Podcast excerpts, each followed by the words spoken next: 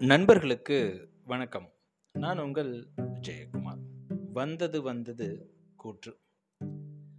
நாலடியாரில் இடம்பெற்றுள்ள ஒரு அற்புதமான பாடல் செல்வம் நிலையாமை அப்படின்றத பற்றி ரொம்ப அழகாகவே கூறப்பட்டிருக்குங்க.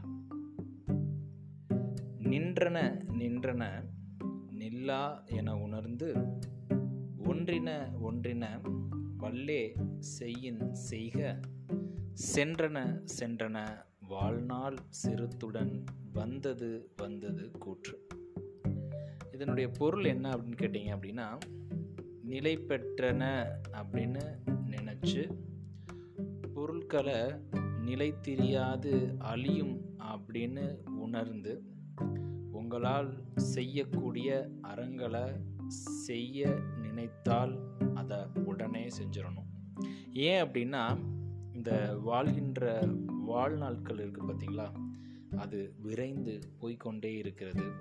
நம்மளை யமன் தேடி வந்துக்கிட்டே இருக்காரு அப்படின்றத ரொம்ப அழகாக இந்த பாடலில் செல்வம் நிலையற்றது அப்படின்றத பற்றி ரொம்ப பியூட்டிஃபுல்லாக சொல்லியிருக்காங்க.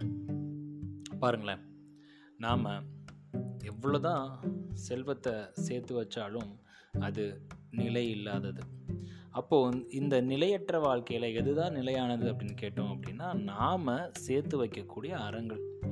அந்த அறங்கள் நாம் இறந்ததுக்கு அப்புறமும் நம்மளுடைய பேரையும் புகழையும் நிலைத்து நீடிக்க செய்யும் அப்படின்னு சொல்லி சொல்கிறாங்க இந்த உலகத்தில் நிறைய பேர் சம்பாதிக்காமல் இருந்திருக்கலாம்.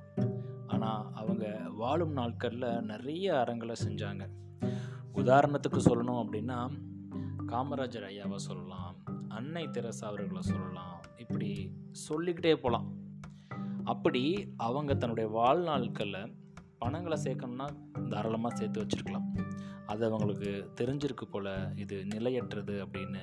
அதனால் அவங்க நிலையான செல்வம் அறம் அப்படின்றத மட்டும் தேடி கண்டுபிடிச்சி அதை மட்டும் செஞ்சனால அவங்க வான் புகழ் இன்ன வரைக்கும் மக்கள் மத்தியில் பெருமையாக பேசப்படுவதற்கு காரணம் அறம்.